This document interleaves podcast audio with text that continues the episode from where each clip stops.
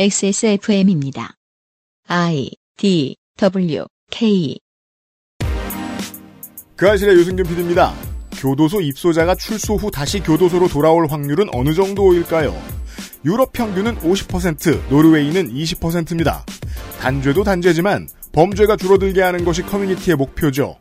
지난주에 이어 북극여우 소장과 함께 테러와 테러범을 이해하고 해결책을 생각해보는 시간을 가지고 있습니다. 2020년 8월 첫 그것은 알기 싫답니다.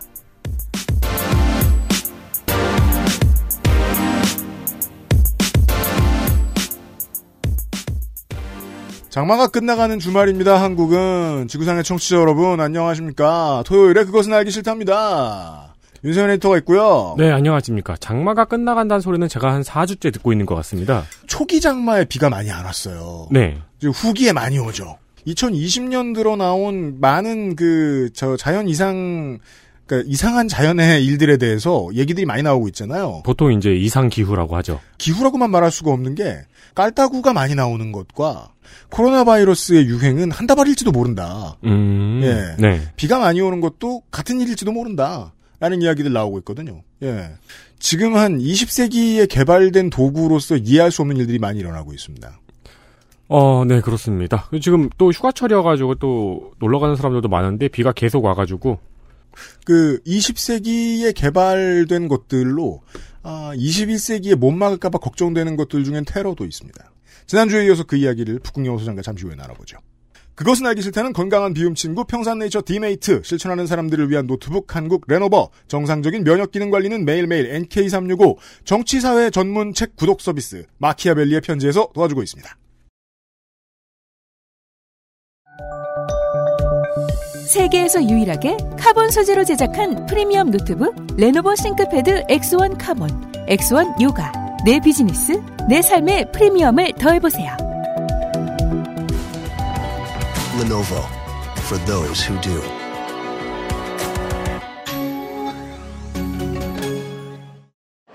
야, 좀 펴, 펴. 어디 불편해?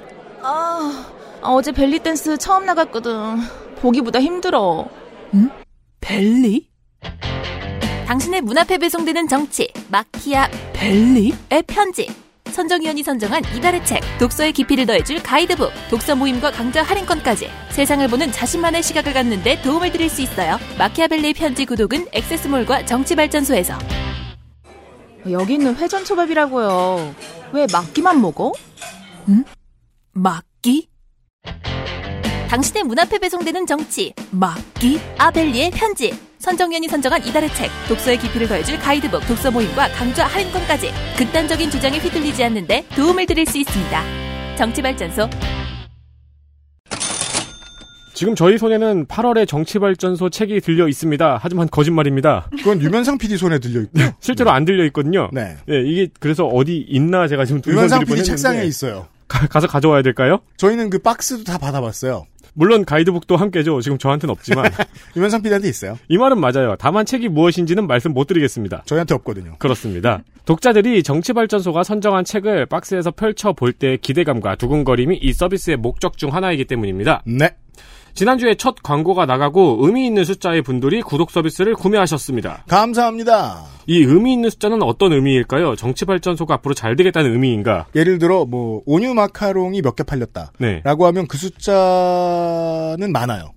거기에 비하면 적어요. 네. 정치발전 마키아벨리 편지 구독 자 수는. 네. 다만 광고주는 그 정도면 의미 있다라고 얘기해 줬습니다. 아니면 이제 개인적인 의미 있잖아요. 뭐 유현상 PD님 결혼기념일이랑 같은 숫자라든가. 그럼.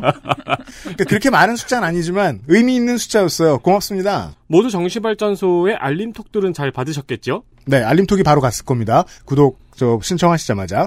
한참 뒤에 눈에 띄는 문제 연구소 소장은 열심히 포장지 마지막 시를 찍어 댔습니다. 그렇습니다. 열심히 도장을 찍고 있습니다. 극단적인 주장에 휘둘리지 않으면서도 세상을 보는 자신만의 시각을 갖는다. 커뮤니티 눈팅과 유튜브 시청으로는 어려운 일일 겁니다. 그럼요. 그거 자꾸 하면은 저희들이 헬마우스 코너로 다 잡아드립니다. 그렇습니다. 네. 극단적인 주장에 휘둘리면서 세상을 보는 자신만의 시각이 없는 사람들을 네. 데리고 오죠. 음. 정치발전소의 다양한 선정위원들이 심혈을 기울여 고른 책, 정치사회 도서 큐레이션 서비스, 마키아벨리의 편지, 액세스몰에서 만나보십시오. 이게 그 언택트 시대가 되면서 시민사회 단체나 연구 단체들이 새롭게 눈을 뜨게 된 게 있어요. 아, 우리가 그냥 홍대에 처박혀 있는 로컬들이었다. 음, 네. 예. 이런 그 세미나나 모임 같은 것들이 계속해서 서울 구석탱이에서만 일어나고 있었던 거예요. 네. 그 정치발전소는 이제 그 유튜브 중계 같은 것을 이제 많이 하거든요. 많은 시민단체들이 그것을 시작했고 실제로 이제 그 세미나를 예전에는 뭐 종로 어디서 해, 뭐 서울에 어디 어디서 해 이러다가 이제는 줌으로 많이 하고 그래요. 음. 예, 컨텐츠들을 많이 온라인으로 풀고 있습니다. 그러한 exclusive 컨텐츠들도 만나실 수 있습니다. 예, 역설이 뿐만이 아니에요. 역설이라면 역설이네요. 언택트 시대가 되면서 오히려 확장이 되는 부분이 있네요. 그러니까요. 그러니까 인터넷 혁명의 완성 단계 중에 하나의 스텝을 쌓고 있어요 지금. 어, 그러게요. 네. 정치발전소의 컨텐츠들 관심 있으신 분들, 만약에 관심 없으셨던 분들이면 조성주는 왜 이렇게 많은 걸 아는 척할까? 그 근원을 파악하실 수 있습니다. 근데 저희가 이 책 목록을 말씀드릴 수는 없는 거죠? 그게 큐레이션이니까요. 그렇, 그게 큐레이션입니다. 어, 그렇군요. 네. 기, 본적인 질문이. 쿨하거나 편하지 않기 때문입니다. 네. 예. 저도 구독자예요. 아 진짜요? 네. 그돈 주고 그래 그런 데다가. 도장은 잘 찍혀 있나요? 네, 도장도 잘 가끔 거꾸로 찍혀서 올 때는 있지만 가끔 모임도 나가요. 아, 진짜요? 네. 북극영어 소장도 나갑니다.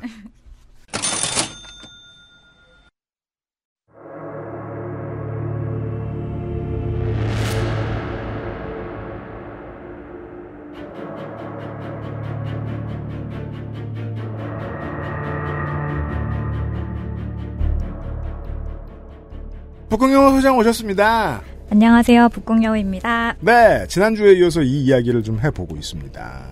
옛날에, 그, 막, 어, 어릴 때 보던 책들 중에는 무슨 연쇄살인범에 대한 책들 뭐 이런 거 있잖아요. 그런 책들 보면은, 이 사람이 얼마나 악했는가, 뭐, 평상시에 얼마나 나쁜 놈인가, 이런 거 막 적혀 있고. 그래요. 책을 쓰는 사람들의 심정을 전 이해하거든요. 책을 독- 읽는 독자를 선역으로 놓고 악역과의 담을 쌓아서 마음을 편하게 해주는 거죠. 하지만 그 방법으로는 해결이 원해요.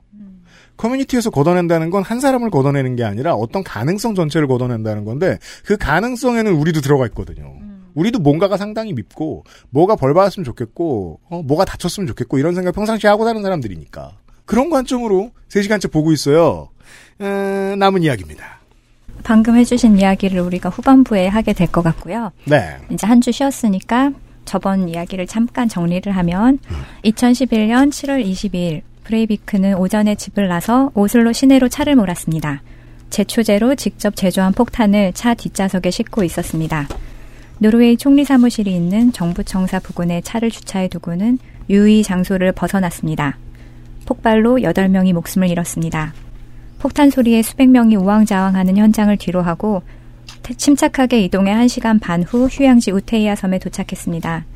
그는 경찰복으로 갈아입고는 호숫가에서 페리 조종사에게 경찰이라고 속이고 오슬로 폭탄 테러와 관련해 전달할 말이 있다면서 600여 명의 젊은 노동, 노동당 지지자가 가운, 모여있는 우테이아 노동당 청년 캠프장에 도착했습니다.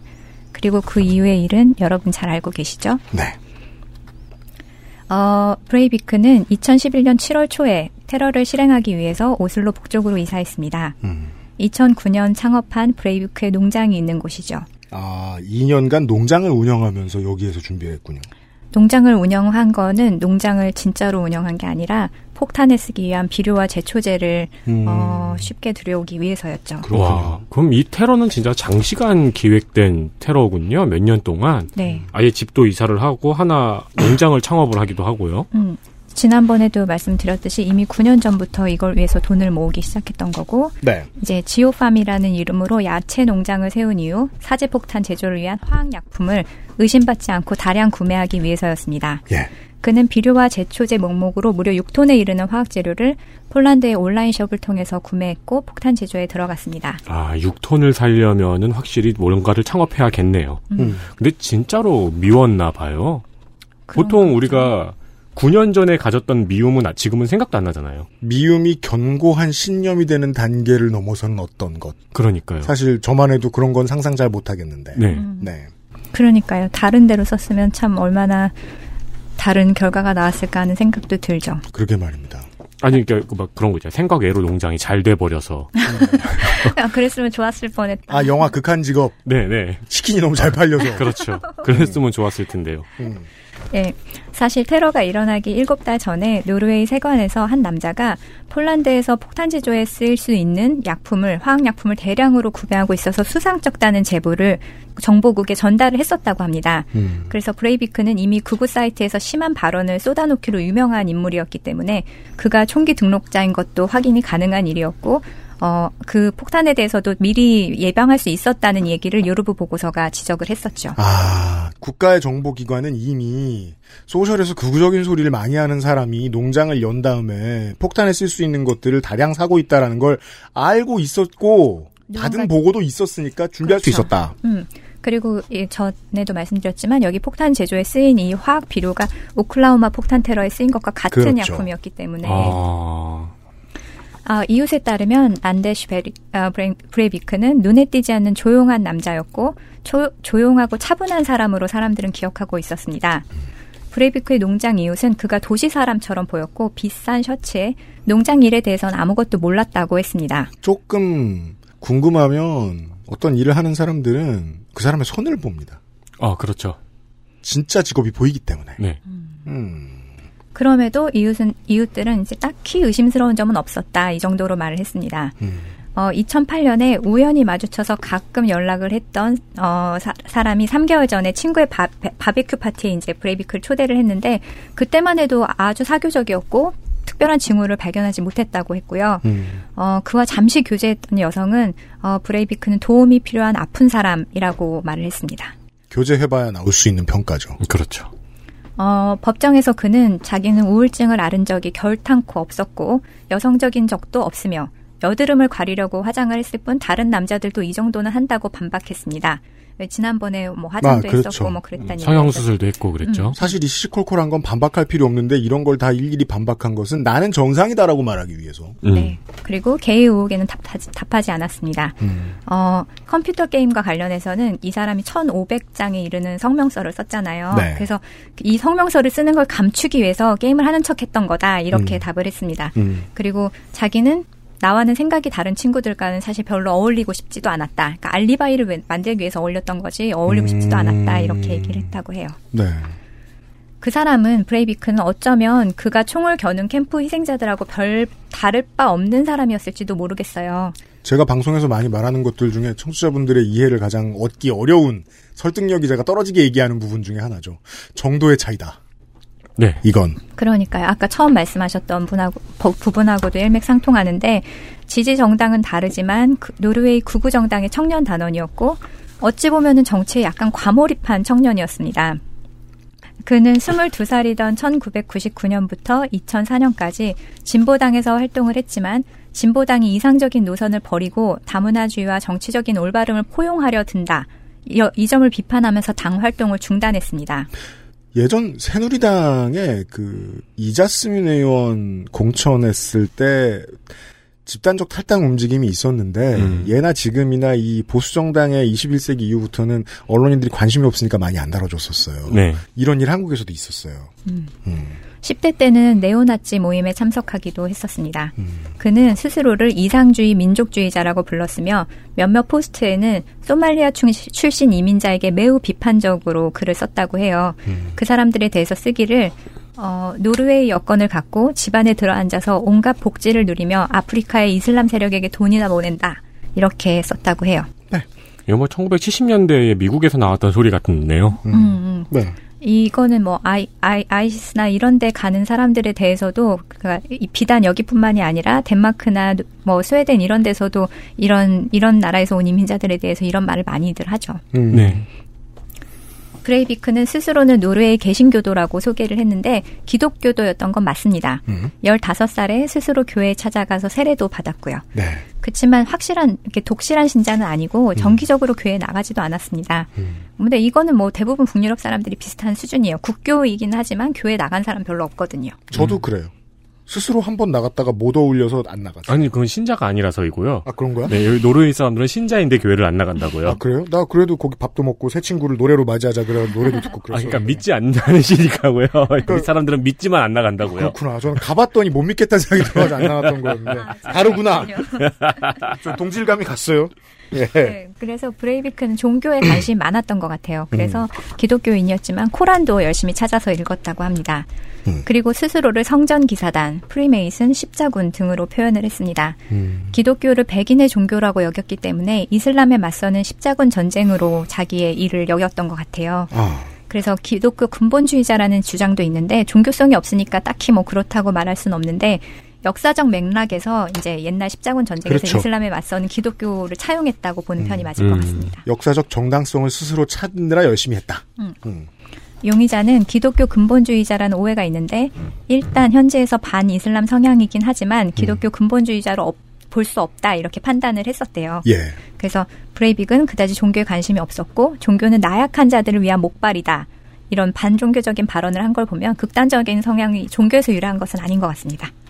범행 후에 브레이비크의 블로그에 올라온 1500페이지 분량의 글을 정밀하게 분석한 학자에 따르면 그가 기독교에 관심이 있는 것은 중세 시절의 무슬림에 대한 십자군 정도이고 유럽 문명 수호자를 자처하면서 외부 이슬람 문명 간의 극단적인 공격성을 드러냈는데 종교 성향은 불가지론자에 가깝다. 그리고 기독교는 유럽 백인을 단결시키는 문화적 도구로서 받아들인 것으로 보인다. 음. 그리고 위키피디어 영어판에 따르면 기독교적인 면과 불가지론 무신론적, 그다음 토르와 오딘에 대한 신앙 이런 게 복잡하게 섞여 있는 것 같다고 음. 했습니다. 정리하면 토르와 오딘에 대한 그러니까 이제 민족주의의 아, 발로인 거죠. 그렇군요. 네. 북유럽 예, 신화니까. 예, 예. 정리하면 인종주의, 민족주의, 가부장주의, 반여성주의가 사상적인 근간이고 음. 이것을 정당화하기 위해서 온갖 사상과 종교를 근거와 수단으로 끌어왔었다고 볼 수 있을 것 같습니다. 인종, 민족, 가부장, 반여성 합하면 그냥 혐오. 이죠. 거기에 이제 종교를 그냥 문화적 기제로만 해석을 한 것 같네요. 네. 네, 어떤 집단을 결합시키는. 네. 그리고 SNS와 게시판에 곧잘 의견을 냈는데 음. 테러를 감행하기 일주일 전에는 아주 의미심장한 말을 썼는데 트위터에다가 존 스튜어트 밀을 인용해서 신념을 가진 한 사람의 힘은 자신의 이익만을 쫓는 10만 명의 힘에 맞먹는다. 이렇게 썼다고 해요. 그러니까 신념을 가진 한 사람의 힘은 자신의 이익만 쫓는 10만 명의 힘에 맞먹는다. 네. 그러니까 자기 혼자서 10만 명이 대, 응하는 정도의 음, 그렇죠. 전쟁을 벌이고 있다는 의미죠. 음. 네. 그래서 그 어떤 한 사람도 신념만 가지지 않았으면 좋겠어요. 근데 이 말은 반대로 해도 맞잖아요. 왜요? 자신의 이익만 쫓는 한 사람의 힘은 신념을 가진 10만 명의 힘에 맞먹기도 하잖아요. 아, 어렵다. 그런 사람이 대통령이 되기도 했고. 네. 어, 그는 범행 직전에 인터넷에다가 2083 유럽 독립 선언서를 게시했습니다. 이게 1528쪽에 이르는 선언서인데요. 네. 9년에 걸쳐서 작성한 것으로 마지막 서명에 이렇게 쓰고 있습니다. 이것이 나의 마지막 문장이 될 것이다. 현재 시각은 7월 22일 금요일 12시 51분이다.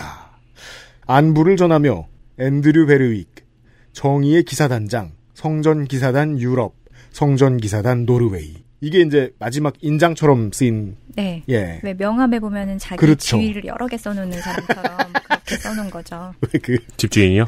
아, 이 페이스북에 이고 매니악들 있잖아요. 아, 직함, 그, 그 오질나게 많은 놈들.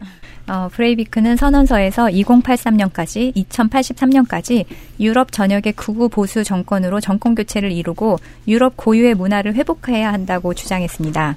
유럽의 일자리가 무슬림 이민자로 채워지고 이슬람 무장, 무장 단체의 테러와 유럽을 위험에 내몰고 있는 정치, 교육, 다문화주의와 정치적인 올바름을 내세우면서 어, 유럽을 이슬람의 식민지로 만들고 있다고 주장했습니다. 단일 민족 국가인 한국과 일본을 본받아야 한다는 언급도 있었습니다. 거참 쪽팔려 살겠나. 예. 그래서 그 만나보고 싶은 인물의 이명박 어맹부를 대통령, 네 얘기했죠.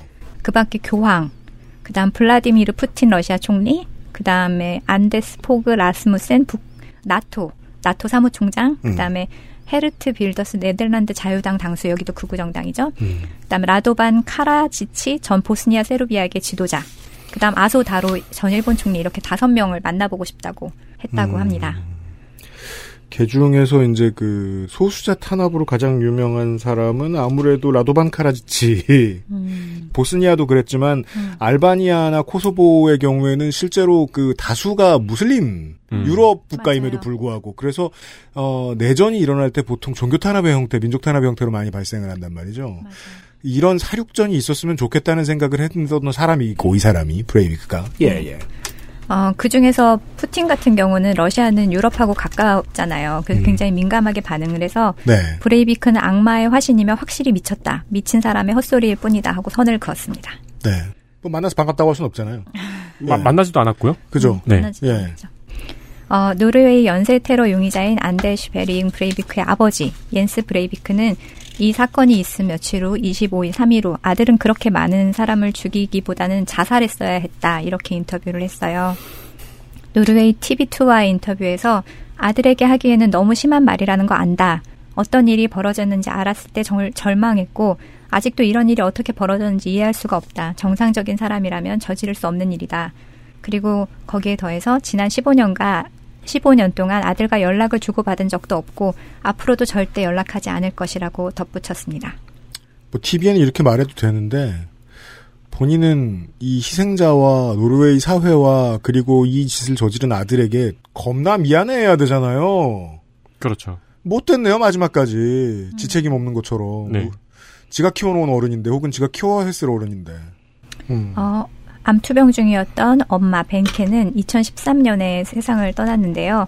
어, 브레이비크가 어머니한테는 인생을 망쳐서 죄송하다라는 뜻을 밝혔다고 해요. 그래서 외신에 따르면 브레이비크가 2013년 초에 어머니와 벤케와의 마지막 면회에서 내가 엄마의 인생을 망가뜨려서 죄송하다 하고 부둥켜 안았었다고 합니다. 테러 사 이 범죄자는 엄마를 용서했네요.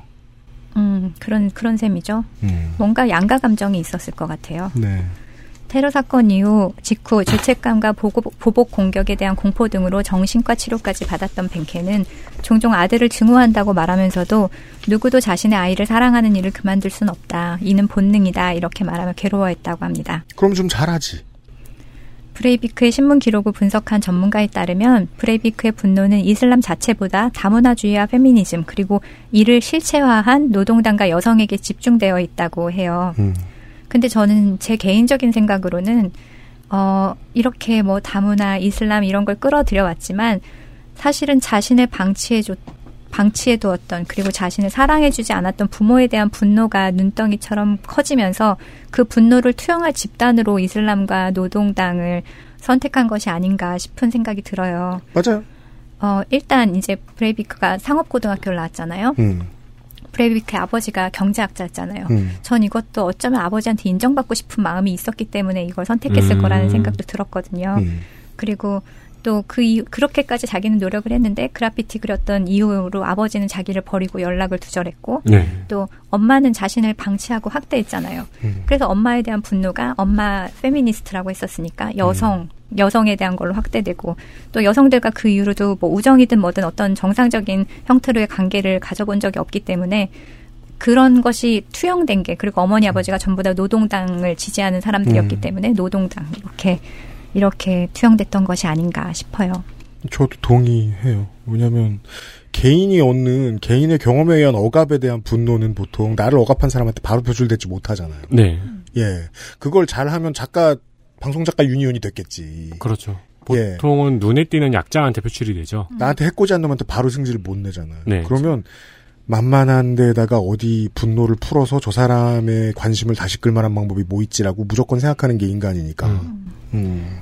이 사람은 자아가 엄청 강했기 때문에 리더가 되고 싶어 했고, 뭐, 인정도 받고 싶어 했는데, 제가 이 사람에 대한 인터뷰 자료를 보면서 조금 마음이 좀 아프다, 이렇게 느꼈던 게, 어린 시절에 이 사람이 늘 계절에 맞지 않는 옷을 입고 있었다라는 부분이 있었어요. 그러니까 정말 가족 들이, 그러니까 노르웨이 같이 이렇게 일기가 좋지 않은 나라에서 옷이 굉장히 중요하거든요. 네. 옷을 어떻게 입느냐가 정말 추위를 막기도 하고, 음. 동상도 안 걸리게 해주고 그러는데, 늘 계절에 맞지 않는 옷을 입고 있었다 이런 내용을 보면서 아이들은 되게 본능적으로 알잖아요 누구를 따돌릴 수 있는지 음. 그래서 그 공동체에도 소속되지 못하고 그랬던 힘든 시절 만약에 어떤 친구라도 있었으면 달랐을 것 같아요. 근데 이 그렇죠. 사람은 평생 친구도 없었으니까. 요즘에도 그런지 모르겠는데 옛날에 이제 집안 재산 조사하고 그랬잖아요. 초등학교 음. 때뭐 집에 차 있는지 이런 거 조사하고 그럴 때 이제 생활기록부 같은 데 살펴보면은 옷을 어떻게 입는지도 특이 사항이 있으면 적혀 있었어요. 어, 그래요? 맞아요, 네. 맞아요. 옷을 지저분하게 입으면 그렇게 적혀 있고 혹은 좋은 옷만 입으면 또 그렇게도 적혀 있고 그랬었어요. 음. 그게 이제 가정 생활을 나타낸다고 생각해서 이제 요즘은 인권에 대한 이해가 다들 늘어나가지고 그런 거를 적진 못하는데 선생님들은 당연히 염두에 둬야 되거든요, 그걸. 네. 예. 맞아요, 맞아요. 특히 이제 아동학대 사례 같은 걸 보면은 이제 여름인데 긴팔을 입고 와 선생님이 의심을 해서 발견한 사례들도 있기도 하고요. 그렇죠, 맞아요. 네. 팔에 멍들고 뭐 이런 거. 네. 그러니까 우리는 개인에 대한 이야기를 많이 하는데 그 이제 아네스 브레이비크가 그 보디빌딩에 관심을 많이 가졌다 이런 얘기 많이 음. 하잖아요. 네. 아니 보통 운동은 좋은 의도에서 시작해요. 음. 열심히 하면 좋은 결과가 있기도 하고. 네. 근데 저도 이제 투기에 언제부터 관심을 가졌나를 생각해 보니까 제가 이제 이 방송을 하면서 생각을 해본 거예요. 어떠한 좌절감 때문이 있긴 있었던 것 같아요. 그래서 출퇴근할 때 한번 곰곰이 제 기억을 뒤져봤어요. 뒤져봤더니 제가 5학년 때 우리 동네하고 아주 먼 곳에서 전학을 온 친구가 있었어요. 네. 어, 언어도 다르고, 이 입은 옷도 다르고, 그니까 애들이 집단적으로 따돌렸어요. 음. 저는 그게 너무 싫은 거예요. 보통은 애들하고 싸움을 거의 안 했는데, 그때 이제 제가 우리 반 짱한테 처음 개겨봤어요. 네가 그럴 이유가 뭐가 있냐고. 음. 예. 맞았죠. 예. 그냥 되게 이성적으로 궁금한 거예요. 아, 이게 꼭 밀릴 건 아닌데, 내가. 이게 왜 밀, 밀리지? 그때의 좌절감이 저가 이제 그, 등치를 크게 하고 투기를 하고 뭐 이러는데 관심을 가지게 만들었던 걸로 기억이 나요. 예. 그 집단적인 따돌림은 왜 생기는가? 저 모습은 모두를 한심하게 보이게 만드는데 음. 그것에 대한 이해를 아이들과 내가 공유하지 못했던 이유는 내가 싸움에서 졌기 때문이다라고 계산이 나왔던 거죠. 이 방송을 하고 되게 그 오랜 기간 제 인생을 되돌아볼 수 있게 됐었어요. 브레이비크도 그런 따돌림을 본인이 직접 경험했고 하다 보니까 그 까닭 없는 강함에 대한 이제 희구를 하게 됐는데 그게 꼭 까닭이 없는 게 아니다. 음. 그, 아, 그 책 이름이 기억이 안 나네요. 음, 이란의 여성이 만화로 그린 책인데. What? 한둘이겠냐? 나 본 것 같은데. 아, 그죠. 페르세, 페르세, 폴리스인가? 아닌데. 뭐 흑백으로 된 만화 같은 거 네, 맞아요. 거죠? 유명, 유명한 만화고 애니메이션으로 우리나라에서도 이제 방영을 했었는데. 페르세폴리스 2000년과 2004년 프랑스 작가 마르잔 사트라피의 자전적 그래픽 노블 시리즈 70년대 이란에서 크며 겪은 이슬람 혁명을 사실적으로 그렸고 수작업을 이용한 독특한 그림체로 명성을 누려 현재까지 전 세계에서 250여만 부가 판매되었습니다. 페르세폴리스 만화. 그, 거기서 이제, 동네 아이들이 한 아이를 따돌리는 장면이 있어요. 그러면서 이제 이제 공산주의를 아버지가 공산주의자라고 따돌리는 정치적인 이제 그 이유 때문에 따돌림을 받고 동네 아이들이 모조리 모조리 따돌려서 이제 주인공도 거기에 가담을 한 거예요.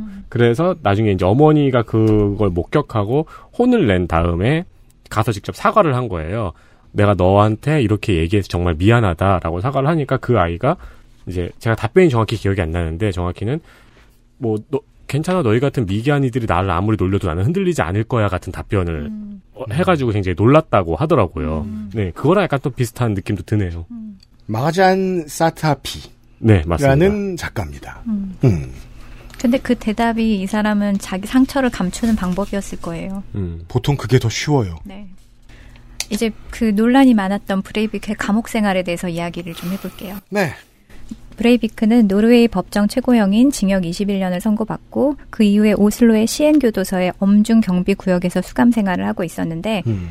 방은 총 3칸을 쓰고 있었습니다. 네. 한 곳은 침실, 잠을 자고 휴식하는 공간으로 음. 여기에는 플레이스테이션, TV, DVD, 음악 감상 가능한 방이었고요. 음. 리클라이너에 발받침이 있는 안락 의자도 있었습니다. 음. 다만 인터넷으로 연결이 안 됐어요. 음. 소통을 하면 안 되기 때문에. 그래서 그렇죠. 인터넷 연결 없는 컴퓨터, 그다음 타자기를 쓰는 방이 있었고요. 음. 그다음에 체력 단련실 이렇게 세 칸이 있었고요. 음. 그 밖에 뭐 신문, 잡지 구독, 낱말 맞추기 원하는 책도 다 넣어줬고 음. 그다음에 보통 체력 단련 실은 다른 재소자들과 같이 쓰게 되어 있지만 네. 접촉을 피하기 위해서 어, 브레이비크만의 공간을 따로 마련해 줬습니다. 아, 보통 이제 독방을 써야 하는 죄수들의 경우에는 그런 게 더 많이 있기도 하고, 뭐 쉽게 말할 것 같으면 뭐 한국이다. 뭐, 어, 재소자들끼리 뭐 테니스를 치게 해주는 시간을 준다. 음. 근데 독방을 써야 돼.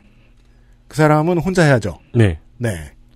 어, 그래서 그 공간, 뭐, 그 운동실에는 러닝머신하고 사이클링을 비치를 해놨고요. 음, 요리를 할 수 있는 공간도 있었고요. 음. 그리고 감옥에서 주최하는 크리스마스 맞이 과자로 만든 집 경연대회에도 출전을 했었다고 합니다. 오. 감옥은 시간이 많으니까. 우리가 이제 그 지난주에 그대로 이 얘기를 했으면은 사실 이해하시기 힘드실 수도 있는데 우리가 이제 어제와 그저께 아무리 공간이 좋아도 혼자 있다는 건 어떤 의미인가에 대해서 충분히 이야기를 했기 때문에 네. 네. 아 그리고 이제 보편적으로 이게 죄수들한테 보장되는 사항들이었는 네. 있던 거죠, 그냥. 네. 네. 근데 이제 그걸 누린 사람이 브레이비크라서 그렇죠. 이게 그렇죠. 유명해진 거고요. 네. 또 혼자 사니까 이 사람을 위해서 혼자만의 시설을 만들어줬기 때문에 그렇게 네. 보였던 거고. 나름 바쁘게 살았어요. 2017년엔 개명을 했습니다. 음. 그래서 안데시 베링 브레이비크에서 퓨톨프 한센이라는 이름으로 바꿨어요. 네. 한센은 이제 노르웨이에서 가장 흔한 성. 아, 김씨예요? 네, 그런 음. 그런 성이고 퓨톨프란 이름은 좀 특이해요. 그래서 찾아봤는데 퓨톨프란 이름이 등록된 이름이 없대요. 그러니까 아. 유일한 이름인 거죠. 음, 어떻게 찾았을까 신기하네요. 시간이 많으니까. 그러니까요. 근데 네. 이렇게 퓨는 피오르 있잖아요. 네. 노르웨이. 그래서 퓨는 이렇게 뭔가 느낌이 있거든요. 노르웨이스러운 느낌. 그러니까 뭔가 노르웨이의 모든 것은 다 피오로 시작할 것 같은데. 근데 톨프는 잘 모르겠어요. 무슨 의미인지. 옛날에. 그 싸이월드 할 때 막 별 이상한 이름을 쳐도 다 나왔었거든요. 뭐 윤싹꽥 막 이런 거 쳐도 다 나왔었거든요. 진짜. 쌀. 네. 2016년에는 노르웨이 정부가 복역 중인 자신의 인권을 침해했다고 유럽 인권 재판소에 소송을 걸었습니다. 아, 심심하니까요. 이게 아주 유명해졌죠. 네. 네. 이때 했던 말이 차라리 죽는 게 낫다. 동물보다 못한 취급을 받고 있다. 지난 5년간 국가는 나를 비인간적으로 대해 죽이려고 한다. 아, 저는 이 심리를 꿰뚫어 보고 있다. 심심하다. 근데 이때 네. 그러니까 기사가 기억이 나가지고 저도 한 주간 한번 살펴봤었는데요. 재밌는 게 여기에 이제 그 본인과 같은 성향을 가진 사람들이 잔뜩 욕을 하는 댓글이 달렸다는 거죠. 그렇죠. 네. 그러니까 다른 문제로는 다 막 혐오하고 막 그 이민자 혐오하고 음. 소수자 혐오하고 이러는 사람들이 이 사람 기사 보면 욕하고. 어, 그렇죠. 네. 그 뭐 우리나라도 너무 죄수한테 잘해준다 이러면서 잔뜩 욕이 이제 달린 거죠. 음. 어, 구체적으로는 어떤 내용을 이 사람이 지적했냐면 독방과 독립수용시설로 다른 죄수들과 접촉을 피하게 해서 고립감에 빠뜨려 죽이려고 했고 아, 죄수들이랑 친하고 싶다. 그다음 교도소 음식이 형편없고 어, 혼자 있다 보니까 요리사가 만든 게 아니라 전자레인지에 데워 먹는 음식을 줬는데 그거 너무 맛이 없으며 음. 커피도 차갑고 음. 플라스틱 식기도 마음에 안 든다. 음. 그리고 자신은 모범수로 복역을 하고 있지만 별다른 이유 없이 수차례나 알몸 수색을 당했고 수갑도 채웠다. 음. 여자친구 방문권도 요청을 했습니다. 음. 그러자 희생자 가족들은 분노하고 조롱하고 굉장히 좋지 않은 반응을 보, 보였죠, 당연히. 그렇죠. 감옥 측에서는 이제 브레이비크가 이런 얘기를 하니까 우리는 나름대로 노력했다. 음. 왜, 왜냐하면 우리 쪽에서는 뭐 재소자 중에 자원자하고 체스를 줄 수 있는 기회를 줬는데 그것도 거절했고 음. 교도관이 실내아키 하- 같이 하자고 교도관 거기 대회에도 초대했는데 그것도 거절했고 음. 편지도 5년 동안 4천 통이나 주고받아서 나름 고립감을 느끼지 않게끔 하려고 노력을 했는데 음. 이렇게 말하면 서운하다 이렇게 교도관들은 주장을 했죠. 음. 2016년 4월 20일 오슬로 지방법원은 놀랍게도 브레이비크의 손을 들어주었습니다. 자, 무슨 해석이 나왔나 볼까요? 비인간적인 대우라면서 인권 침해를 인정한 것입니다. 음. 판결문에서 사법 당국이 그의 정신 건강에 충분히 주의를 기울이지 않았으며 브레이비크의 수감 환경이 비인간적이고 모멸적인 대우를 금지하는 유럽 인권 보호 조약에 위배된다. 이는 민주사회의 기본 원칙이며 테러범이나 살인자에게도 예외가 아니다. 이렇게 썼다고 합니다. 잠시 후에 또 그 이제 자료를 가지고 북극연 소장님이 짚어주시겠지만 이 판결을 저도 좀 뒤져보니까 이건 98점 받는 학생한테 99점 받으라는 판결이에요. 음, 음, 네. 따라서 비현실적인 것처럼 느껴지죠. 그렇죠. 예. 근데 저는 또 그런 생각도 했어요. 이게 진짜 그 입술에서 피가 날 정도로 이를 악물고 가야 되는 길이 맞긴 한데, 음. 네. 맞아요. 어, 당시에 우테이아의 피해자 중에 한 명은 이런 얘기를 했죠. 브레이비크는 비인간적인 일을 저질렀지만 그렇기 때문에 우리는 그를 인간적으로 대해야 한다. 우리가 그가 했던 방식을 따라서는 안 된다. 우리의 무기는 인류애다. 이번 판결은 우리가 극단주의자들에게도 인류애를 갖는다는 것을 확인한 것. 즉 안 지겠다. 이걸 좀 입술을 깨물, 깨물고 약간 비장한 톤으로 읽어주세요. 안 보이는 일이다. 얼마나 이 말을 하기가 힘들었겠어요. 그러게요, 그러게요. 그러니까 이 말 그대로 진짜 피를 흘리면서 하는 얘기죠. 네. 속으로. 네.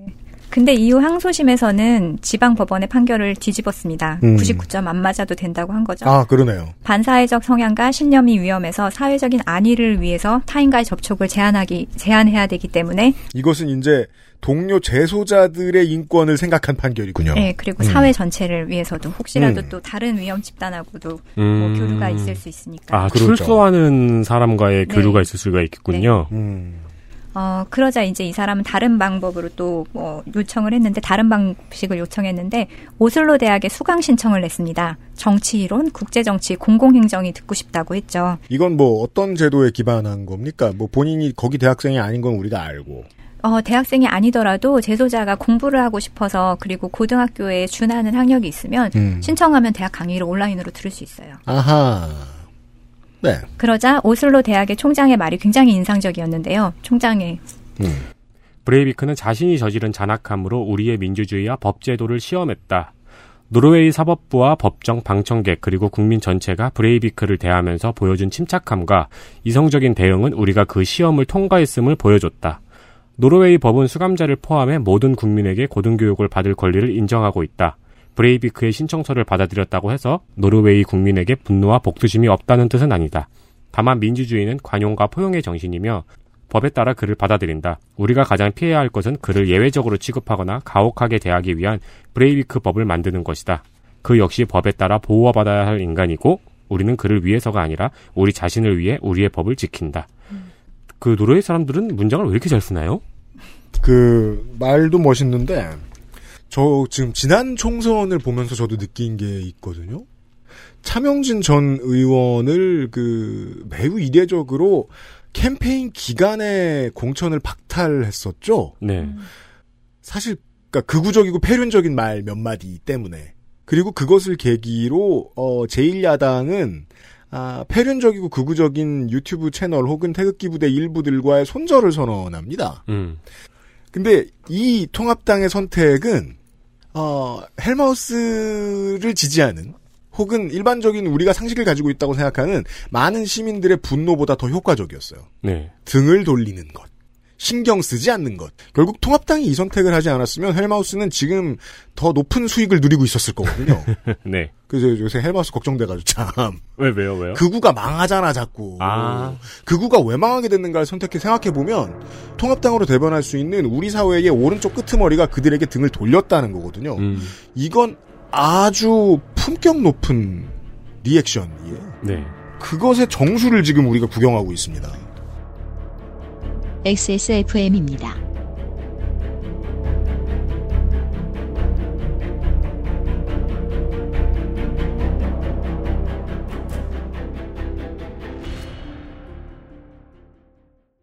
건강기능식품 광고입니다. 물과 결합해 40배로 팽창해서 장운동을 촉진하는 질경이 씨앗 껍질 차전자피. 차전자피 식이섬유가 들어있는 당신의 새로운 비움 친구. 디메이트를 만나보세요. 이번만큼은 제대로 마음먹은 당신. 과식과 야식을 피할 수 있다면 가르시니아 캄보지아 추출물이 함유된 건강한 비움 친구 디메이트가 도움을 드릴 수 있습니다. 식사 조절, 운동, 수분 섭취, 그리고 비움 친구 디메이트. 평산네이처. 건강을 위해 검색 또 검색. 그런데 정상적인 면역 기능은 챙기고 계세요? 건강의 기본은 정상적인 면역 기능. 내 옆에 탑 매일매일 NK365. 우리 아이 성장기부터 NK365 키즈. 글로벌 판매량 넘버원 노트북 브랜드 레노버에서 gaming 노트북을 제작한다면 프로게이머를 위해 최적화된 리전 Y 시리즈를 액세스몰에서 확인하세요. Lenovo for those who do.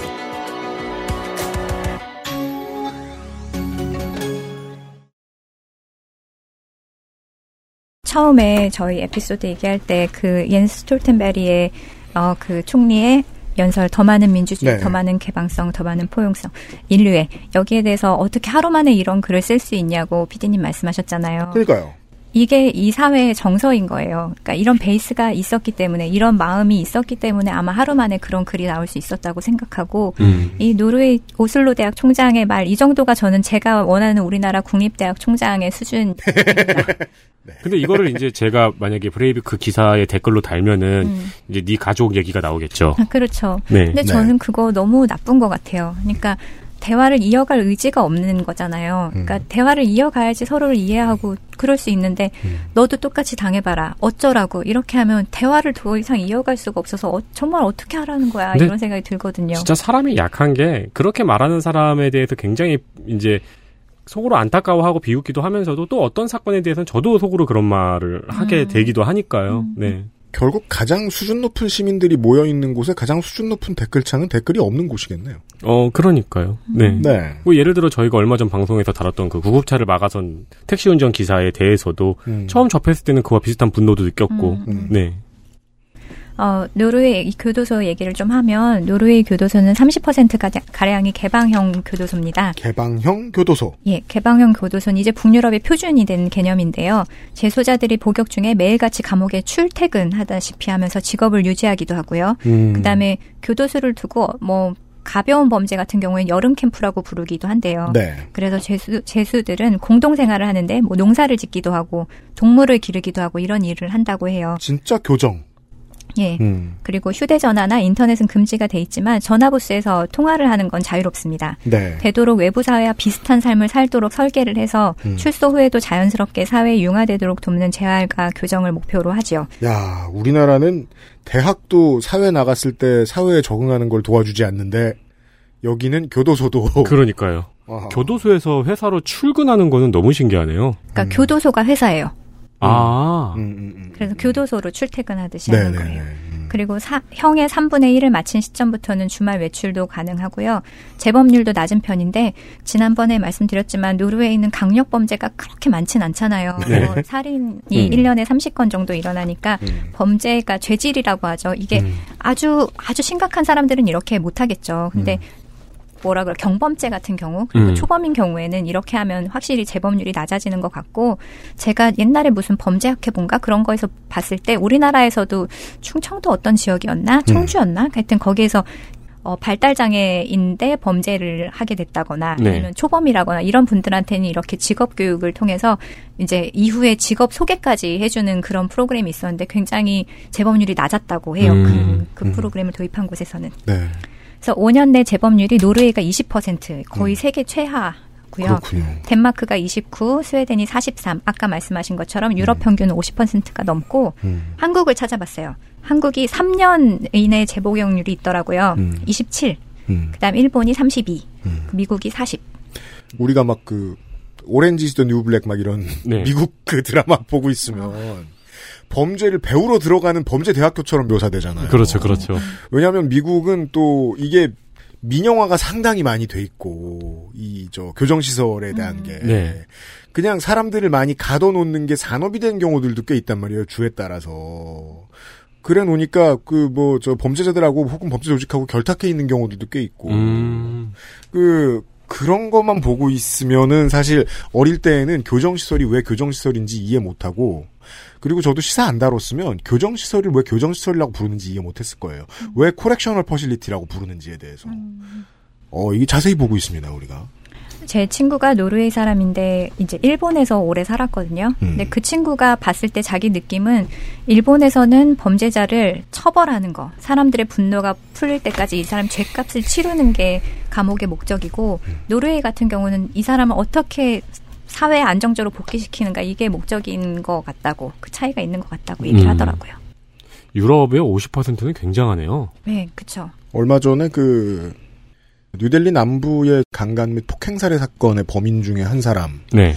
이 사실상 시민들에게 처형을 당하는 일이 있었습니다. 네. 이게 이제 그 뭔가 이것도 극우적이라고 할 수 있죠. 극우적인 내용을 담은 어, 여성 탓이다 뭐 이런 얘기를 했던 인터뷰가 또 분노를 자아낸 것도 있고 해서 시민들이 그 교도소를 습격하죠. 시설을 습격해서 그 사람을 끌고 나와서 잔인하게 많은 시민들이 모인 상황에서 잔인하게 살해하는 이런 상황이 나왔는데 음 그냥 우리 마음속에 있는 내 마음속에 있는 모든 것들을 다 꺼내놓고 봤었어요. 그래 아 저 뭐 시원하다. 있어야 할 일이다. 네. 좋은 일일 수도 있고 저렇게 될 수밖에 없었을 수도 있겠지. 다만 지향점은 어디인가를 생각하게 되는 되는 되는 됐어요. 음. 예. 그럼 맨날 저럴 거야? 우리 아이들한테 길에서 공개 처형하는 모습을 보면서 크게 할 거야? 그렇죠, 그렇죠. 네. 예. 근데 또 이렇게 인터넷 들어가가지고 어디만 들어가면은 음. 되게 인실에 중독돼 있잖아요. 사고 사례만 보면. 네. 짧게는 그렇고 우리는 이제 장기적인 얘기를 좀 생각해 보기 위한 이야기를 듣고 있어요. 아니 근데 유럽 평균이 50%를 넘는 거면은 엄청나게 끌어올린 나라가 몇 개 있는 거네요. 그렇죠. 음. 그렇죠. 네. 그렇죠. 조직 범죄나 카르텔 이런 곳이 있는 곳은 재범이 높을 것 같아요. 그렇죠. 음. 네. 6, 70%를 상회하는 나라가 네, 있다는 있겠죠, 거네요. 진짜. 네. 아직 공화정이 안정적이지 못한 국가들도 많으니까요, 유럽에는. 그래서 이 교도소의 소장이 했던 인터뷰에 보면 죄수를 짐승처럼 대하면 거리에 짐승을 풀어놓는 것과 같다 이런 얘기를 했다고 합니다. 그래서 죄수를 사람처럼 대하지 이 사람이 복귀해서도 사람처럼 음. 산다는 거죠. 네. 음. 어, 지난번에 이제 윤세민 에디터님이 브레이비크 정신감정 했을 때 이 사람이 미친 사람이 아니라 정상인 게 더 무섭다고 하셨잖아요. 네. 실제로 법정에서 증언할 때 보면은 말하는 내용은 정상이 아니지만 진짜 차분해요. 톤도 굉장히 안정돼 있고 그래서 보면 정말 그냥 그런 그런 사람 같아요. 음. 근데 얘기하는 걸 들으면 실제로 자기 확신을 갖고 있고 이제 그만의 세계에서 사는 느낌 이런 게 있더라고요. 그래서 이 사람의 법정을 촬영해 놓은 거를 제가 봤어요. 이제 네. 이 사람이 말하고 이러는 걸 되게 차분하게 얘기하는데 말하는 내용을 들으면 좀 진짜 아, 보통 사람이 아닌 것 같고 그 중에 한 번 울어요 이 사람이 정말 막 눈물을 이렇게 흘리는데 그게 뭐였냐면 음. 솔직히 희생자나 피해자가 자기의 이야기를 할 때는 관중 관객들은 다 울거든요. 네. 이 사람은 표정이 변화가 없어요. 그러다가 이 사람이 이 그 1500 몇 장에 이르는 그것의 내용을 이렇게 어, 비디오처럼 만들어서 이 사람의 원래 목표가 뭐였고 막 이런 거를 보여주는 비디오 장면을 보여주거든요. 그럼 그걸 보면서 혼자 막, 막 우는 거예요. 자기 자신한테 감동해서요. 예, 뭔가 자기가 이렇게 했는데 이 일이 이렇게 실패로 끝났지만 여기 와 있는 이런 모습이 감 어떤 감 감정인지 모르겠지만 거기서 음. 눈물을 흘리더라고요. 그래서 어떻게 보면 저도 이 사람 정상이 아닌 것 같기는 한데, 그러니까 자기만의 세계에 사는 것 같은데, 물론 처음에는 이 사람이 병원이 아닌 감옥에서 형을 살게 하기 위해서 정상 판결을 이끌어냈지만, 근데 이후에는 정말 브레이비크가 미친 사람이기 때문에 그런 끔찍한 일을 저질렀을까? 이제 사회적인 토론이 일어난 거예요. 그래서 우리 안에도 브레이비크가 있지 않을까? 우리 안에 땡땡땡은 한국인들도 많이 토론합니다. 그래서 한 신문의 칼럼에서 되게 인상적인 내용이 있었는데 우리 모두가 손가락질하는 브레이비크가 쓴 1500장의 성명서 안에 있는 인종주의, 혐오주의는 우리가 온라인 게시판이나 익명 댓글에서도 얼마든지 볼 수 있는 수준의 것이었다. 우리 안에도 그런 생각과 마음을 품고 있다는 것, 그리고 그런 사람이 얼마든지 있다는 것. 그러면 그런 생각을 품고 있는 사람이 실제로 행동을 저지르지 않도록 하기 위해서 어떻게 해야 할까? 그런 생각을 품지 않도록 하려면 어떻게 해야 할까? 이 논의로 사회는 돌아가야 된다. 그래서 화살을 브레이비크 개인이 아닌 통렬한 사회적 자기 반성으로 돌린 게 노르웨이 사회의 대응이었죠. 그래서 정신병자가 아닌 정상이라는 것. 그러니까 노르웨이 사회가 브레이비크를 정상이라고 한 거는 사회의 잘못이고 우리가 이걸 어떻게 우리 중에 하나다. 우리 우리의 잘못이다. 이걸 인정하는 거라고 생각해요. 굉장히 어려운 결정이죠. 우리 국민 중에 하나가 우리 국민들을 해했다. 그러니까 우리 나랑 다를 바 없는 사람일 수도 있다. 내가 만약 그 상황에 태어났고 그런 환경이었으면 그랬을 수도 있지 않겠냐. 우리 안에 게시판에도 저런 혐오는 얼마든지 넘쳐나지 않냐. 음. 그래서 이후에 이제 브레이비크에 대한 모든 자료와 관련자 인터뷰를 집대성한 책이 나왔는데 그 책 제목이 One of Us, 우리 중에 하나라는 제목이었어요. 이거 누구 노래더라? 어느 버스요? 누구 노래지? 그거 What 있잖아. if God was one of us? 아 그래요? 생각하는 게 달랐어. 조한 오스번. 네, 좋은 오스번. 근데 제가 그 신이란 뜻은 아니고 이 사람이 아무튼 죄송합니다. 아무튼 노르웨이 사회가 처음에는 다른 의미로 이 사람을 정상이라고 판정했을지 모르지만 그 위에 사회적 논의는 우리 중에도 얼마든지 이런 사람이 있을 수 있다. 우리 그럼요. 중 하나다. 어, 이후에는 이게 사실 너무 큰 상처잖아요. 노르웨이 사람들한테 너무 큰 상처라서 이를 정치적으로 이용하지 않는 암묵적인 동의가 있었습니다. 아, 그건 수준 높네요. 그래서 이 브레이비크가 진보당에서 어, 소속된 당원이었잖아요. 음. 그렇다고 해서 이봐 진보당 내가 그럴 줄 알았어. 너네 너네 정말 정신 나간 당이야 이러는 게 아니라 진보당을 그 일로는 절대 비난하지 않는 것. 그리고 노동당이 잘못해서 노동당이 안일하게 대처해서 결과가 이렇게 됐다고 해도 노동당의 책임을 돌리지 않는 것. 그래서 사회적으로 그 일을 꺼내서 도마에 올리는 일 자체가 약간 금기 같은 느낌이 있어요. 다 같이 책임지고 있자. 그리고 우퇴야 섬에서도 또 오슬로 시내에도 추모센터가 생겼거든요. 음. 그리고 거기에 이제 아이들이 많이 방문을 하죠. 학교에서 견학 코스로도 많이 음. 방문을 하고 dark tourism이 됐군요. 그리고 이후에 청년들의 정치 관심이 오히려 되게 올라갔다고요. 음. 그래서 청년들이 이제 정당마다 이렇게 청년 그 멤버십에 참여하는 게 굉장히 늘었고 회원이 모든 당에서 늘었다고 합니다. 결국은 소화했네요. 어떻게 이걸. 어떻게 보면은 소화를 했는데 음. 또 이제 이 그때 섬에 있었던 사람이 600명이잖아요. 네. 그러면 희생자가 69명이면 500명이 넘는 사람은 지금도 살아 있는 거잖아요. 그 네, 일을 그렇죠. 경험하고. 그러니까 트라우마가 너무 크고 그러게요. 또 그때 가장 어린 사람이 11살이었대요. 음. 그럼 이제 20살이 됐겠죠? 그렇죠. 그러니까 생존자가 곳곳에 있기 때문에 이 말을 하는 것 자체가 사회에서 금기라고 그러더라고요. 음. 아, 그럼 이 피해자들 사이에서 정치인들이 또 곧 나오겠네요. 네, 많이 나올 음. 것 같아요. 네. 많이 나올 것 같아요. 그러게요. 근데 그냥 저는 이 피해자 가족들을 생각하면 아까 말한 입술을 깨물고 사는 기분일 것 같아요. 그렇죠. 그러니까 뭐가 이런 일이 있으면 막 진짜 막 미칠 듯이 울고 소리도 지르고 뭐도 부수고 싶고 막 이럴 텐데 사회 전체가 우리는 이렇기로 결심했다. 음. 이 사람을 우리는 용서하기로 했어. 인류애로 대하기로 했어. 우리 중에 하나야. 포용하기로 했어. 이게 당한 사람 입장에서는 너무 막 분노가 있는데 표현하지 못하는 느낌일 것 같은 맞아요. 네. 사회가 이 사람들한테는 어, 하여튼 억압당하는 그런 기분일 것 같다는 생각도 들어요. 음, 그 균형을 잡기 위해서 사회 전체가 가급적 조용히 있어야 되는 거 아니에요? 네. 예. 한국의 반대가 되는 사례들을 우리가 워낙에 많이 보니까 계속해서 상처를 후벼 파는 말들을 해서 관심을 얻으려고 하는 사람들을 우리가 좀 많이 보나요. 음, 왜 양당이 조용히 있기로 했는지도 이 카메라를 피해자들에게 비춰보니까 이해가 좀 되네요. 피해자들이 이거를 견뎌내고 있는데 앞에 맨 앞에서 네.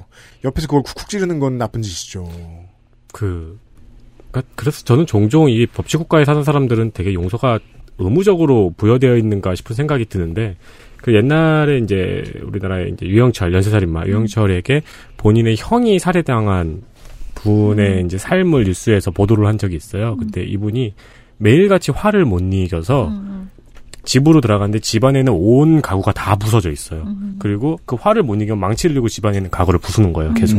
그렇게 몇 년을 생활을 하시고 또 가족분의 어떤 분은 이제 스스로 목숨을 끊으시기도 하시고 그런 삶을 몇 년째 살아가고 계시더라고요. 음. 그 마음속에 울분을 못 이겨서. 우리가 지금 시간상 이 범죄자에 대해서 초점을 많이 맞췄는데 이 피해자들이 이 기간을 견뎌내는 것을 국가가 어떻게 돕고 책임지고 있는지도 사실 많이 궁금해요. 네. 네. 네. 그래서 저는 딱 말씀하신 그 느낌이 있는 거예요. 북유럽 정서가 원래 화를 못 내요. 싸우지도 않거든요. 북유럽 정서가 그래요.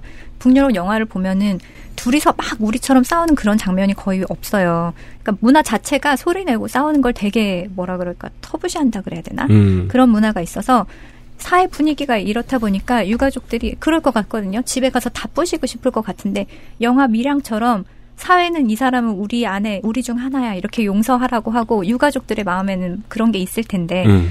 아 그리고 희생자들의 마음속에도 근데 그걸 표현하지 못해서 뭔가 항상 막 울음을 참고 사는 것 같은 그런 느낌? 그렇죠. 음. 아무튼 그런 생각이 들었고 또 이제 이, 이 에피소드를 보면서 이게 한국하고 정말 관계없는 딴 세상 얘기일까? 이런 생각도 많이 들었어요. 네. 우리 안에 아동학대에 대한 건 거의 연일 뉴스에 나오다시피 하고 있고, 음. 우리 안에 분노, 우리 댓글창에 나오는 뭐, 뭐 민족주의, 음. 혐오, 그 다음에 다문화의 현재 이런 걸 보면 우리도 되게 지금 고민해야 될 지점이 많다, 대비해야 될 지점이 많다 이런 생각이 들죠. 음. 그죠. 이런 이야기 였습니다. 그, 왜냐면, 진짜로, 그, 한국에서 이제 민족주의 이끌어내는 기사들 보고 있으면 그 확실한 이번에 아- 이번 주와 지난 주에 알게 된 확실한 한 가지의 기전을 쓴단 말이에요. 소비자로 하여금 읽는 사람으로 하여금 우리는 피해자야. 네. 라는 인식을 자꾸 분명히 안전한 곳. 우리는 피해자. 우리는 되갚아줘야 되고. 저 사람들이 못된 거고. 이런 거 자꾸 심어줘요. 음. 그거 보고 위로받는 습관이 드는 게 너무 무섭거든요. 그러면 우리나라 말고 다른 시민사회가 성숙하지 못한 나라의 사람들도 그렇게 생각하고 있을 거 아니에요.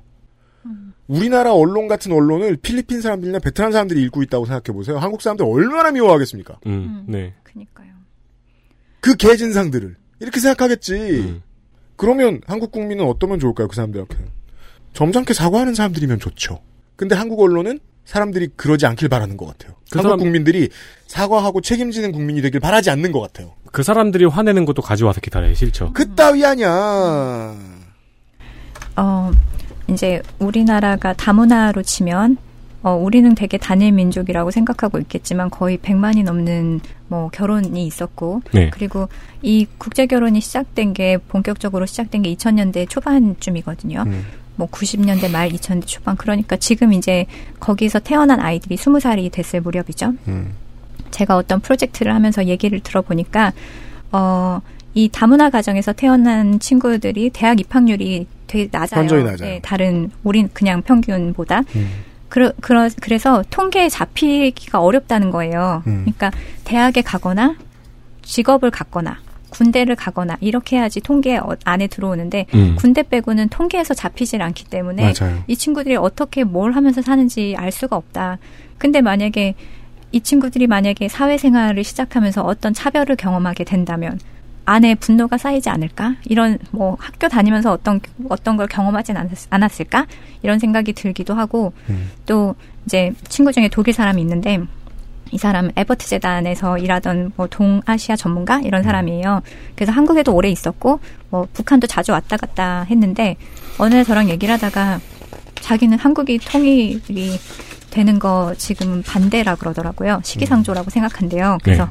왜 그렇게 생각하냐 그랬더니 한국에 있는 중국 동포를 대하는 거 음. 아니면 탈북 주민을 음. 대하는 거 이런 걸 보면 되게 이등 시민처럼 대한다는 거죠. 음. 맞아요. 뭐 음. 그래서 만약에 통일이 됐을 경우에 말하는 것도 다르고 이런 북한 사람들이랑 교류할 때 북한이 이등 시민처럼 될 가능성이 너무 큰데 맞아요. 그러면 통일보다 더 큰 사회 혼란이 올 거라고. 네. 그러니까 이건 정치가 생각해봐도 너무 힘든 문제인 게 50년, 100년 뒤를 생각하면서 만들어야 되는 것들이잖아요. 음. 이번에 지금 다시 저 세종시 수도 이전 얘기가 나오면서도 참 이거 정치가 생각하기 곤란하고 어려운 문제라는 생각이 드는 게 당장 그게 지방 분권이 되었든 아니면 부동산 잡는 게 되었든 아니면은 교육제도의 변화가 되었든 먼 미래에 지금처럼 각박하지 않은 시민사회를 만드는 일 이거 해야 되잖아요. 안 하면 이렇게 빡센 사회에 살고 있는 사람들은 사람이 다 미우니까 사람들 내가 본 적 없는 사람들 이등 시민으로 취급하는 게 자기한테 훨씬 유리하거든요. 계속 네. 쪼개고 들어가면 계속 계속 그렇게 나눠요. 조직 안에서도 그러고. 네. 서울대 들어간 친구들도 재수합니다. 과 바꾸려고. 음. 네. 여러 가지 생각한 시간이었어요. 감사합니다. 네. 북궁여우 소장이 음, 한동안 뵀는데 저 자주 못 뵐 것 같다는 느낌이 살짝 들어요. 어, 바빠지시나요? 음, 이제 바빠져야죠. 아, 그렇죠. 사람은 바빠져야 되긴 하는데. 네. 그 바쁜 일에 이제 저희도 같이 껴있어야 좋은 게 아닐까 하는 거죠. 그러게 말이에요. 종종 뵐게요. 네. 또 봬요. 수고 많으셨습니다. 네. XSFM입니다. 매달 집으로 배송되는 이달의 책. 독서의 깊이를 더해줄 가이드북, 특강, 독서 모임, 강좌 할인권까지. 정치발전소가 제공하는 정치사회 전문 책 구독 서비스. 마키아벨리의 편지. 액세스몰과 정치발전소에서 구독하실 수 있습니다. 아무리 바쁘고 힘들어도 하나만은 꼭 기억하세요. 건강의 기본은 정상적인 면역 기능. NK365. 내 옆에 탁! 매일매일 NK365. 우리 아이 성장기부터 NK365 키즈. 건강기능식품 광고입니다. 식사 조절, 운동, 수분 섭취, 그리고 비움 친구 디메이트. 평산네이처.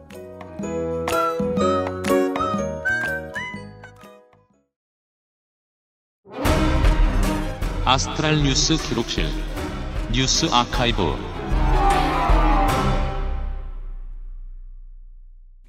뉴스 아카이브입니다. 네, 1920년 8월 1일 헨리에타 렉스가 태어났습니다. 헨리에타 렉스라는 미국 사람입니다. 네, 담배 농장에서 일을 하면서 평범하게 남부 흑인의 빈곤한 삶을 살다가 1951년 10월 4일 자궁 경부암으로 죽었습니다. 음. 본인도 본인이 특별한 삶인지 모르고 죽은 평범한 삶이고 평범한 죽음이었습니다. 네. 그러나 죽은 뒤에 그녀는 인류에게 아주 중요한 인물이 됩니다. 지금 와서는 어, 그 어- 거의 모든 세계의 나라의 사람들이 이 사람의 도움을 받았습니다. 그렇습니다. 지금 헨리에타 랙스라는 이름에 붙은 수식은 불멸의 삶입니다. 네. 헨리에타 랙스는 존스 홉킨스 대학병원에서 치료를 받았어요. 음. 당시에 남부에서 흑인이 갈 수 있는 대형 병원이 별로 없었거든요. 음. 그런데 이제 당시 존스 홉킨스 대학병원은 유일하게 흑인도 치료를 해주는 대학병원이었고 또 여기는 저소득층한테는 치료비를 받지 않는 병원이었기 때문에 남부에서 흑인이 갈 수 있는 유일한 대학병원이었죠. 그렇군요. 대신 존스 홉킨스에서는 환자의 의사도 묻지 않고 환자의 샘플을 채취를 했어요. 헨리에타 랙스의 세포도 역시 채취가 되었는데 네. 근데 보통 인간의 세포는 50번 정도 분열한 뒤에 죽어요. 음.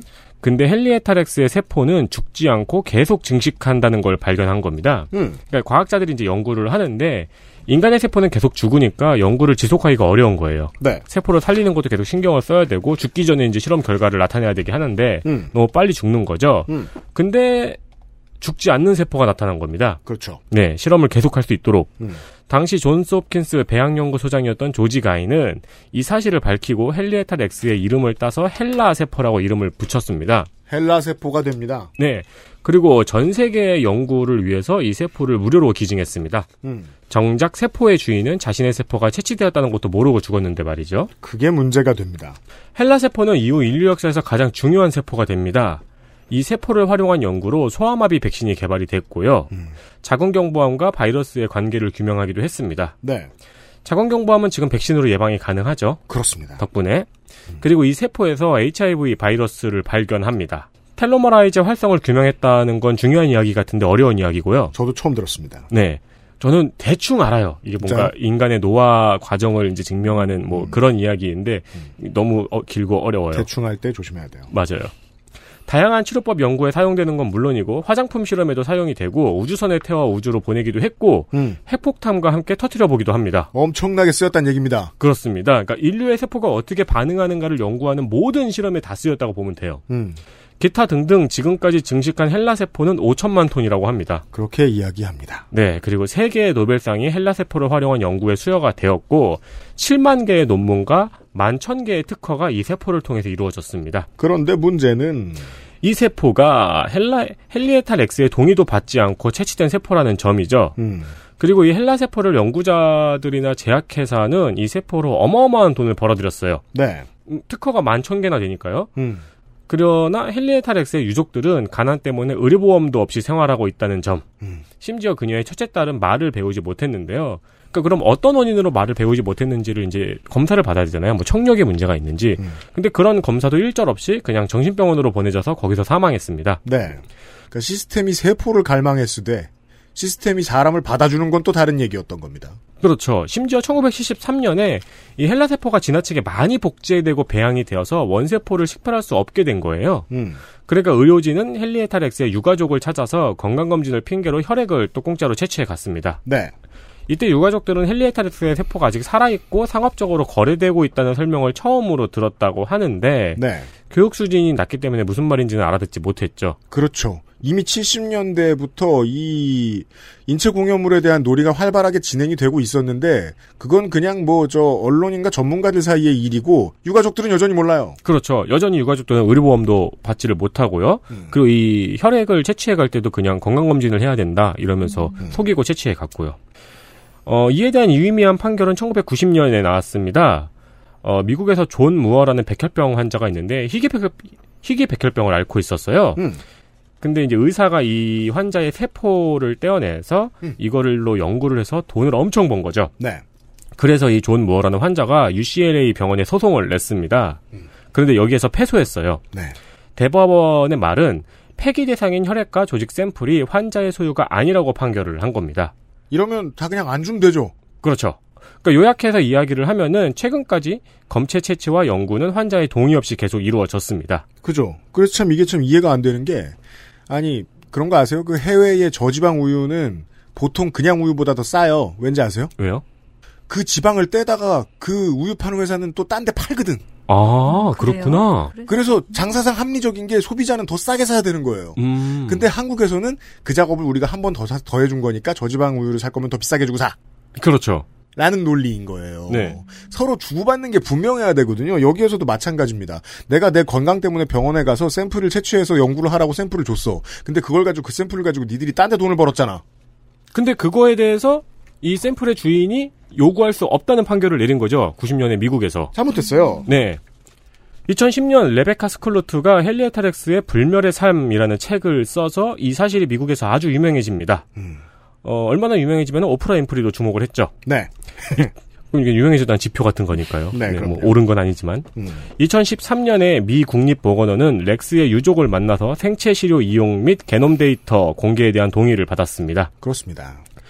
어, 관련해서 지금까지 법이 그런지를 한번 찾아봤어요. 음. 근데 우리나라의 경우에는 무려 작년 기사가 나옵니다. 네. 환자의 동의 없이 인체 유래물을 인체 은행에, 그러니까 인체 은행에 제공이 되면 연구에 사용이 된다는 거거든요. 음. 인체 은행에 제공하거나 제공하면서 익명화를 거치지 않을 경우에 과태료를 문다는 개정안이 작년 10월에 시행됐습니다. 즉 20대 전까지는 인체 공염을 사전 동의에 대한 법적 강제가 전혀 없었습니다. 그렇습니다. 한국에서는.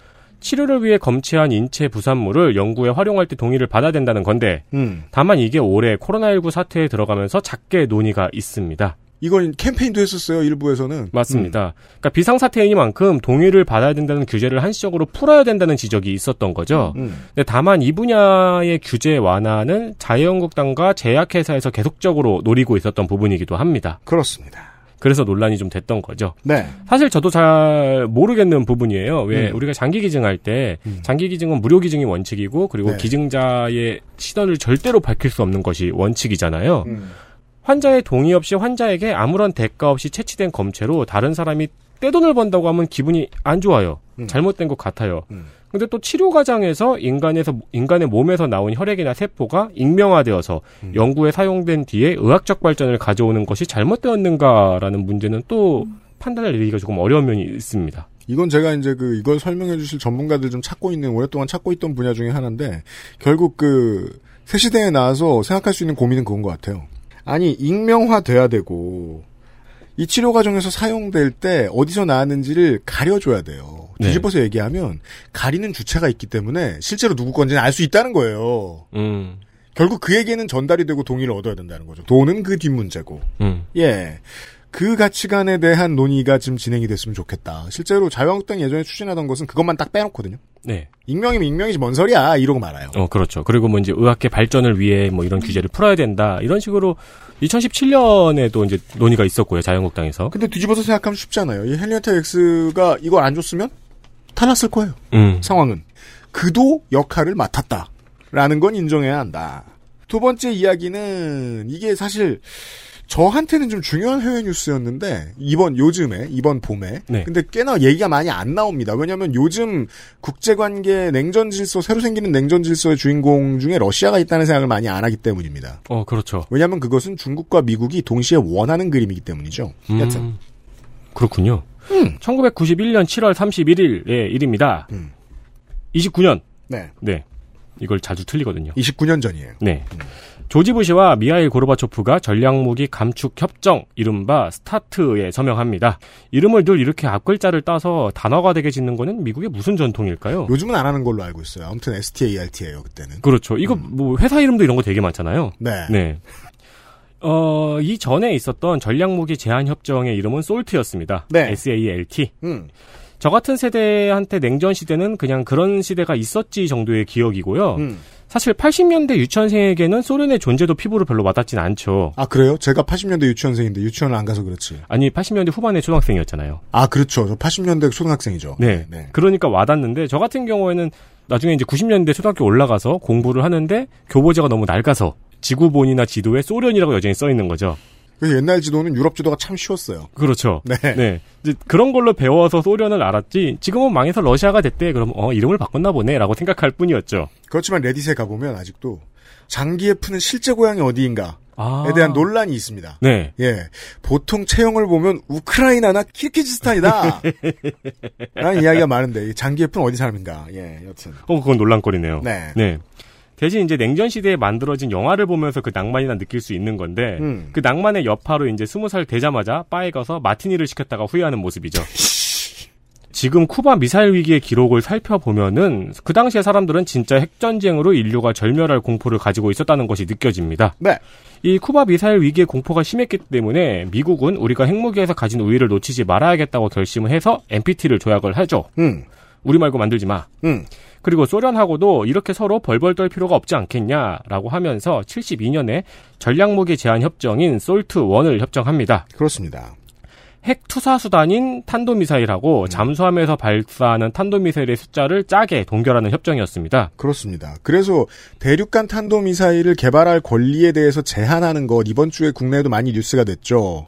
아, 우리나라가 드디어 그걸 뚫어냈기 때문에 음, 네. 대륙간 탄도미사일이 무서운 것이 아니라 로켓이 무서운 게 아니라 핵이 무섭기 때문이었기 때문입니다. 그렇죠. 근데 이 SALT 같은 경우에는 왜 이제 핵탄두를 제한하지 않고 핵을 실어 보내는 로켓을 제한을 했냐면은 핵탄두를 서로 얼마나 갖고 있는지 몰랐거든요. 그렇습니다. 네, 그래서 이 로켓을 제한을 한 겁니다. full name은 전략 무기 제한입니다. 음. 그리고 1979년 SALT 2로 이 숫자를 감축하자는 협정이 있었는데 SALT 2는 실제로 협정에 이르진 못했습니다. 근데 이제 한계가 있죠. 솔트는 왜냐면 핵탄두를 감축하지 못하잖아요. 음. 그러니까 핵탄두만 감축 안 하고 핵탄두를 실어 보내는 미사일만 감축하면 되는 거예요. 음. 그래서 개발된 게 다탄두 각계 재도립 발사체 MIRV. 네. 우리가 보통 이제 그 비행 시뮬레이션 게임에서 미래 무기들 중에 하나 쐈는데 여러 개 나가는 그렇죠. 그런 겁니다. 그러니까 미사일 하나 안에 여러 개의 핵탄두를 넣어서 발사해가지고 꼭대기에서 분리해서 그걸 여러 도시에 투하하는 거죠. 네. 사실 한국 같은 경우는 요거 한 방이면 끝나요. 음. 전 국토가. 음. 그래서 82년 레이건 때 핵탄두 감축에 대한 논의가 시작이 됐습니다. 음. 근데 이때 레이건이 미사일 요격 시스템을 이제 계획을 시작해요. 음. 그리고 소련은 대한항공 007편을 격추시켜요. 음. 그래서 파토가 날 뻔하다가 86년 고르바초프에 와서 다시 협정을 시작합니다. 그렇습니다. 91년 7월 31일에 조지 부시랑 고르바초프가 서명을 합니다. 음. START는 2009년까지 핵 투사수단뿐만 아니고 핵탄두의 숫자를 제한한다는 점에서 핵 감축의 시작 이라는 의미를 인지 뭐 담았는지 어쨌든 어쨌든 간 이제 limitation 대신 reduction을 집어를 넣었죠. 네, 적당한 해석입니다. 네, 그래서 START입니다. 음. 투사수단을 1600기로, 핵탄두를 6000기로 감축하기로 했는데요. 음. 사실 절멸당해 죽을 인간의 입장에서는 저 숫자가 무슨 의미가 있나 싶어요. 6000기면은. 네. 네. 뭐 의미가 있겠죠. 음. 똑, 똑똑한 사람들이 했으니까. 그 뒤에 START 2하고 START 3의 얘기가 있었는데 음. 이거는 또 MD 시스템 때문에 파기가 됩니다. 네. 그래서 사드가 우리나라에 온 거죠. 그리고 세월이 흘러서 조약의 만기인 2009년이 옵니다. 음. 버락 오바마랑 이제는 대준이와 형돈이 노래 가사에 나오는 디미트리 메데트 메드베데프 대통령이 그 대준이와 형돈이 노래 가사에 나와요? 저기 안 틀리고 부르기 어려운 노래 뭐 그 노래 있잖아요. 아, 그렇구나. 네. 드미트리 메드베테프 뭐그 그 가사가 있잖아요. 거참. 네. 저도 발음을 못했네요. 음. 어쨌든 그 두 양반이 앉아가지고 핵탄두와 투사체를 모두 더 감축하는 New START를 협정을 합니다. 음. 여기서 투사체는 700개, 핵탄두는 1550개로 감축하는 내용이었습니다. 네. 그래서 여튼 40년 동안 우리는 핵전쟁에 걱정 없이 지구촌 시민으로서의 사명을 다할 수 있었습니다. New START는 내년에 시효가 만료가 됩니다. 네. 2021년에요. 음. 그래서 다시 협정을 맺어야 하는데 음. 이쪽에선 트럼프가 저쪽에선 푸틴이 나타났죠. 그렇습니다. 푸틴은 나타난 지 30년 됐습니다만 아무튼. 네. 그리고 40년의 세월이 흐르면서 이게 고등학교로 치면은 폭풍의 전학생인 중국이 나타났습니다. 그렇습니다. 네. 일단 작년에 미국은 러시아가 조약을 위반했다면서 중거리 핵전략 조약을 탈퇴했습니다. 음. 그리고 이에 따라서 일본에 중거리 미사일을 갖다 놓는 것뿐만이 아니고 자위대가 직접 중거리 미사일을 보유할 가능성도 아베가 내비친 바 있습니다. 맞습니다. 지금까지 자위대의 역할 확대는 늘 미국과 쿵짝을 맞춰왔다고 제가 저번 뉴스 아카이브에서 한번 말씀을 드린 바 있죠. 네. 자위대가 이제 미국의 도움을 받아서 직접 중거리 미사일을 가지려면은 개헌을 해야 됩니다. 그렇습니다. 그리고 미국은 이제 핵 감축 조약에 중국이 들어와야 한다면서 아니면 조약을 맺지 않겠다고 선언을 했었어요. 음흠. 근데 중국은 응하지 않고 있습니다. 네.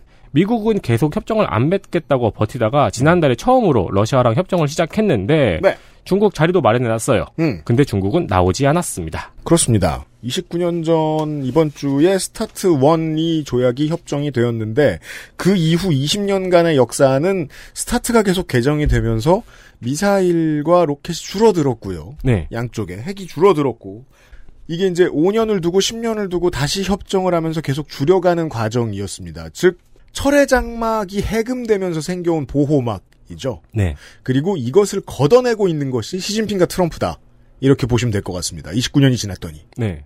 왜냐하면 트럼프의 실정들 중에 가장 많이 말되, 말이 되지 않고 있는 것이 뉴스타트 협약에 대해서 소극적이라는 거거든요. 그렇죠. 이러면 러시아에게 핵잠수함을 더 굴릴 수 있는 계기를 주고 중국으로 하여금 여기에 적극적으로 참여하지 않으면서 국방비를 스스로 마음대로 제약 없이 늘릴 수 있는 기회를 주고 중국과 미국과 러시아가 자기들 하고 싶은 대로 하다 보니까 나머지 나라들도 알아서 개발비를 더 늘릴 수 있는 계기를 줍니다. 한국과 일본도 그 중 하나입니다. 그래서 우리 세대로서는 되게 과거에만 있었던 것 같은 긴장감을 갖게 하는 거예요. 어? 핵전쟁 억제 조약들이 하나둘씩 없어져? 그런 상황입니다. 네. 실제로 관심이 없습니다. 네. 트럼프가. 29년간 이런 일이 있었습니다. 그리고 지금입니다. 그렇습니다. 그렇고요. 네. 핵이 없어질 줄 알았는데. 뉴스 아카이브였고요. 제일 저한테 도움이 많이 됐던 격언은 사람 사는 거 다 똑같다. 는 얘기였어요. 네. 아니 알바 가서도 듣고 대학 가서도 듣고 들었던 얘기인데 그래도 피부에 제일 많이 와닿은 건 군대였어요. 네. 갔더니 학벌도 여기서 저기까지 사는 곳도 여기서 저기까지 심지어 그 MIT에서 수학 배우던 저보다 한 살 많은 엄청 늦게 들어온 그 제 후임 중에 한 사람은 수학을 너무 좋아하고 음. 엄청나게 소극적인 사람이었어요. 몸무게도 40kg 그랬나? 신병 때 종이 주면 수학 풀 문제 풀고 있었어요. 오. 그래서 한국말도 좀 많이 까먹었어요. 아, 진짜요?